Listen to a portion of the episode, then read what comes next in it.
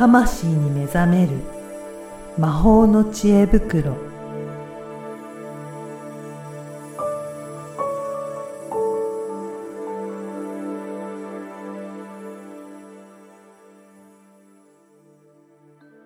こんにちは、小ラボの岡田です。こんにちは。SPOG リアルスピリチュアリストの橋本由美です。ゆみさん、今回もよろしくお願いします。よろしくお願いします。あの、今回はいろんな方からなんか質問がいただくということで、はい、なんかゆみさんはどうやって、うん、どんな感じで見えてるんですか？見えるんですか、っていうことを聞かれるというふうに伺ったんですけど、はい。私もやっぱり気になるんですが、はい。なんかパッと見えてるのか、どうなのかって、はい。い。かがなんですか、えっ、とですね、はい見え方は大きく2種類あるんですけど、まず、うーん、じゃあ、岡田さん、富士山をちょっとイメージしてみてください。はい、イメージしましたう。ん、そんな感じでうん。見える場合と、おー、はい。うん。あと、こう、ちょっと、こう、岡田さんをこう見てですね、今うん岡田さん見てるわけなんですけど、岡田さんの周りに、まあちょっと前回も話したうんエーテル体の領域っていうのがありまして、はい。そこにある情報を、こう、うん目なんだけど、まあ、正確に言うと、この肉眼の目ん玉ではなくて、うん。その奥にある目なんですよね。まあ、第三の目と呼ばれたり、えー消化体って呼ばれたりしますけど、まあ、そっから見てるんです。おでー。それは、見え方は、さっきの富士山イメージしてくださいに近いけど、岡田さんの横に見えてるんです。へー。横、横だったり、まあうん上、それ、それはケースバイケースなんですけど、はい。あの、どの位置に見えるかは、あの、そう、へー本当ケースバイケースなんですけど、ビジュアル的なイメージなんですかね。そうですね、ビジュアルで見えるうん。感じ。なんか、まあ、映画とかでね、よくホログラムで、うん。うん。うっすすら、あるじゃゃないですか。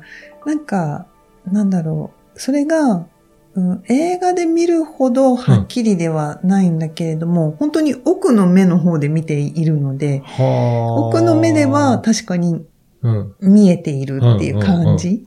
でも、これ、まあ、慣れが必要なんですけど、こう、イメージした、想起したものの感覚と、こう、奥で見て見えてるものの感覚って、まあ、ほぼ近いんですよね。えー、あ、じゃあ自分の中から出てくるイメージと近いっていうことですか、うん見えてるっていう。うん。おの人に教えるときはそういうふうに教えます。すただ、とっても繊細なところなので、これはとても個人的な感覚にはなってくるんですけど、確かに違いがあります。なるほど。うんあじゃあ、はっきりと、あの、まあ、そこ、自分からのイメージとはまた違うなっていう感覚が得られるんですね。うん。それは結構はっきりうん。あります。ううん。んうん。じゃあ、その人を本当に見てるっていうことなんですね。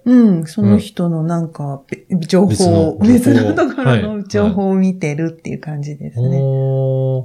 じゃあ、そこから、また、見たら、うん。それが何なのかっていうのは別によ読み解くというか、それはまた別なんですね。うん。あの、まあ、こう、写真を、例えば友達でから急に見せてもらって、はい。この人誰って聞くじゃないですか。なんかそういう感じで、あの、あ、この人なん、なんなんだろうなっていうふうに、まあ、それも、まあ、やっぱり、うん。ご相談内容とか、その人との関係とかでケースバイケースですけど、わ、かりやすく説明すると、こう、見えた情報は、どこ？いつ？誰？何？みたいに、はいはい。その 5W1H を、またこう、よ、読む、質問していくわけなんですね。あの、丁寧に言うと。これ別にうん。声を出してうん、その人に聞くわけではないんですよ ではね。あの、それを全部同時にやってるだけで、ほう。あの、あの、それは見えてるイメージに対してっていうそうことですか？そうなんです。まあ、ここも慣れなんですけど、うんうん。説明するとすごく手順がいっぱいあるように思われるんですよ。あの、この間、えっ、と、養成講座の卒業生が、養成講座って、あの、遠足とか合宿っていうのをやる機会があって、で、それ何をやってるかっていうと、メンバーのその時の、えー、テーマを読み解いて、まあ、えっ、ー、と、6人いたら6人の共通テーマをまず読み解くわけです。うん、そして、あ、この人たちに今必要なエネルギーってこれだなって分かったら、はい、そのエネルギーがある、こう、場所ってどこみたいな。それがもらえる場所ってどこっていうのを今度、こう、読み、読んでいくわけです。で、まあそれは地図を見るときもあれば、うん、もう勝手に場所の名前が浮かんだり、えっと、それが音で浮かんだこともあれば、あなんかこう、絵、絵として浮かぶ場合もあるんです。それもケースバイケース。まあただ場所をそうやって、うん、えー、決める。うん、そして、うん、実際そこにみんなで行ったらどうなるかっていうのをまたリーディングしたりして、で、その場所とみんなのその影響、はい、あの、本当にこう、いい影響を得られるかな、みたいなのを、えー、読んで、読み解いていくわけなんですね。で、今の話って順を追ってるから、うん、なんかそんな風に、ね、そうそうそう、こう一個一個やってるんだっていう風に、うん、あの受講生にも言われたんだけど、うん違くて、それを全部同時にやってるんです。同時になんですね。そうなんです。あの、モニターがたくさんあるイメージで、これ、わかりやすく説明するとね。で、そのモニターを、まあ、全部見てるっていう感覚なんですけど、まあ、それが、なんか内側と外側で同時に行われていて、うん答えをある種導き出している。うんうん、それを、まあ私は読み解くっていうふうに表現しています。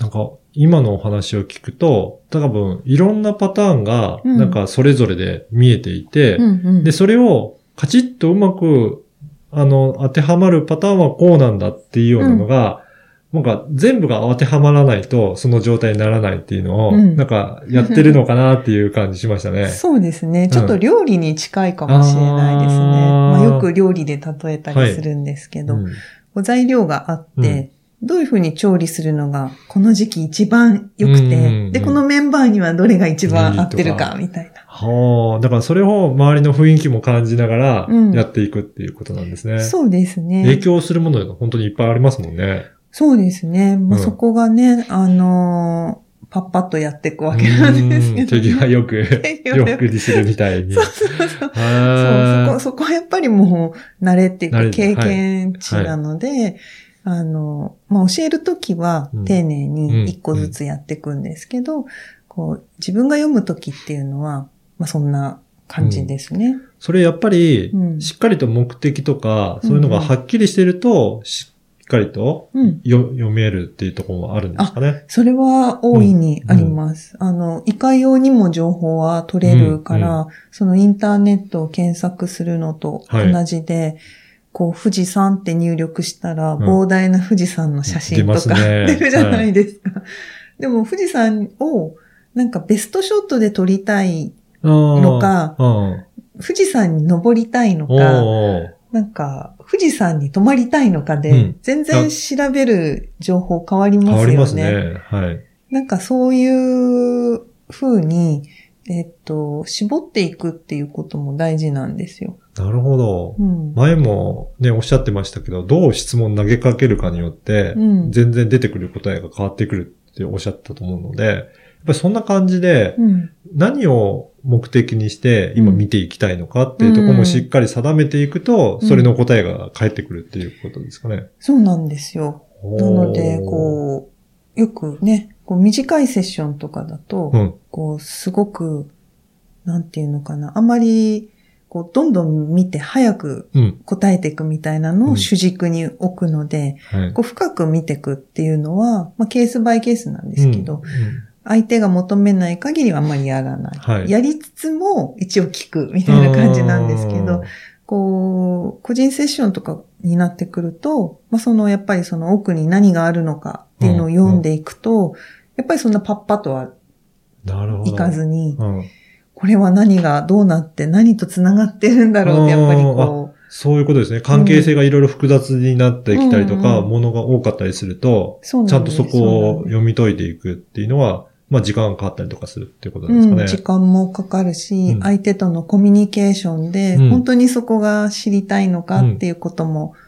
ありますし。えー。じゃあ本当にその相手の方に質問とかすることによって、また見えてくる情報もいろいろ出てくるっていうことですか？だいぶ、だいぶ変わります。うん。うん。やっぱり相手の方が、あのーなんだろう、オープンであればあるほど情報は読み解きやすくなるし、あー。こう、なんか読ませたくないみたいな状態だと、まあなんかね、やっぱり、こう、読みにくくなりますよね。やっぱりそういったところもあるんですね。うん。うん。どこまで本当に開示しようかっていう相手の、うん、スタンスにもよる。スタンスにもよるし、まあそこを、こう、閉じられてても、うん情報なのでうんうん別に読むことはできるんですよ。はい。さその情報をこう得ることはできるんですよ。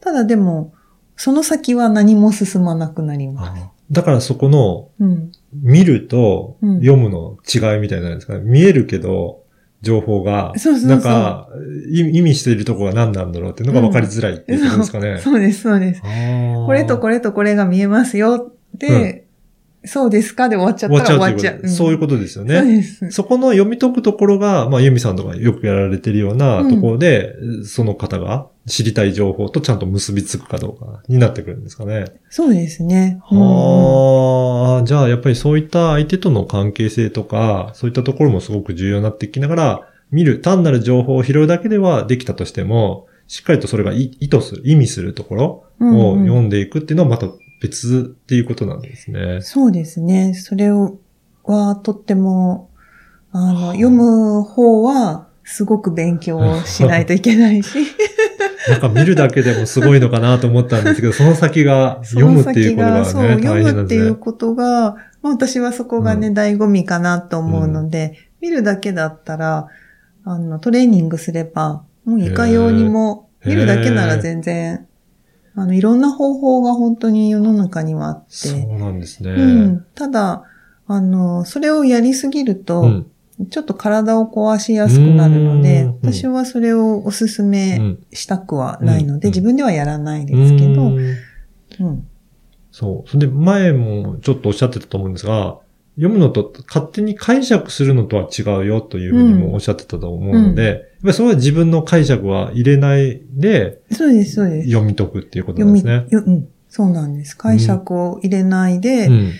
もう、そういう時はアカシックとか、うんまあそのチャネリングならチャネリングの、えーハイヤーセルフとかはい。に必ず聞いて、おいきーはい。はい。うんそうやってじゃあ、情報を読み解いていくっていうことなんですね。そうなんですへよ。だーからなんか、結構普通に、私、かなり普通に話してるように感じられるんですよ、うんみんな。あの、はいじゃあ読みますね、みたいな感感じが。じじゃないから。そうパラパラパラパラ言ってるから、はい。なんかこの間面白かったのが、なんだっけな、何かを、書類を提出する日を、あの、なんかこう、いい日ってありますか？みたいなの聞かれたんだけれうんど、もちろんそういう内容もセッションの時はちゃんとリーディングもしてるので、あの、リーディングをして言ってるんだけど、私が言ったのは、うん、すぐやったらいいよ。で、はいはい。とっととやってって。え 相手も、へーってなえ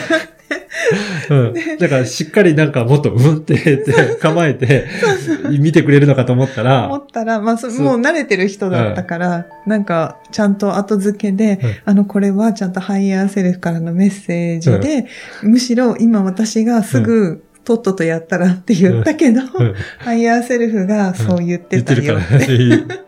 ああ、だから普段の会話のような感じにか感じられても、うん。実はそういったことをやられてるんですね。一応ね、あの、仕事の時は。